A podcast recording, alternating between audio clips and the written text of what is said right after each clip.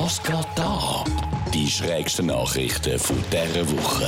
Im US-Bundesstaat Michigan floh ein Mann vor der Polizei in einen Wald, verirrte sich und musste die Polizei zu Hilfe rufen. Nach einem Einbruch hat die Polizei den 43-Jährigen gestellt, aber der ist ab wie der Wind und hat sich in einem Wald versteckt. Das sogar so gut, dass er selber nicht mehr gewusst hat, wo er ist. Stunden später hat er es aufgegeben und der Polizei angerufen. Die hatten lustigerweise dann ziemlich schnell gefunden.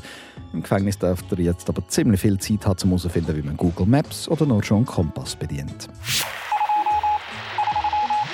In Indien hätte ein Autofahrer seinen Fahr- und Fahrzeugausweis zeigen müssen.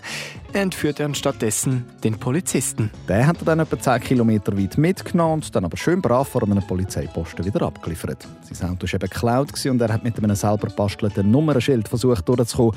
Genützt hat zum nichts. Der Polizist hat die unfreiwillige Taxifahrt erstens nicht so les gefunden und zweitens braucht, um herauszufinden, wer der Typ dann so ist. Er ist zu Abend verhaftet worden.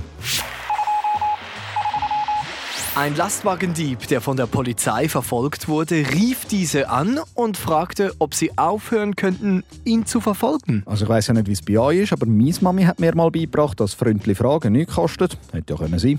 Aber ja, die Antwort von der Polizei die ist dann komplett überraschenderweise Nein gewesen. Auch er ist verhaftet worden.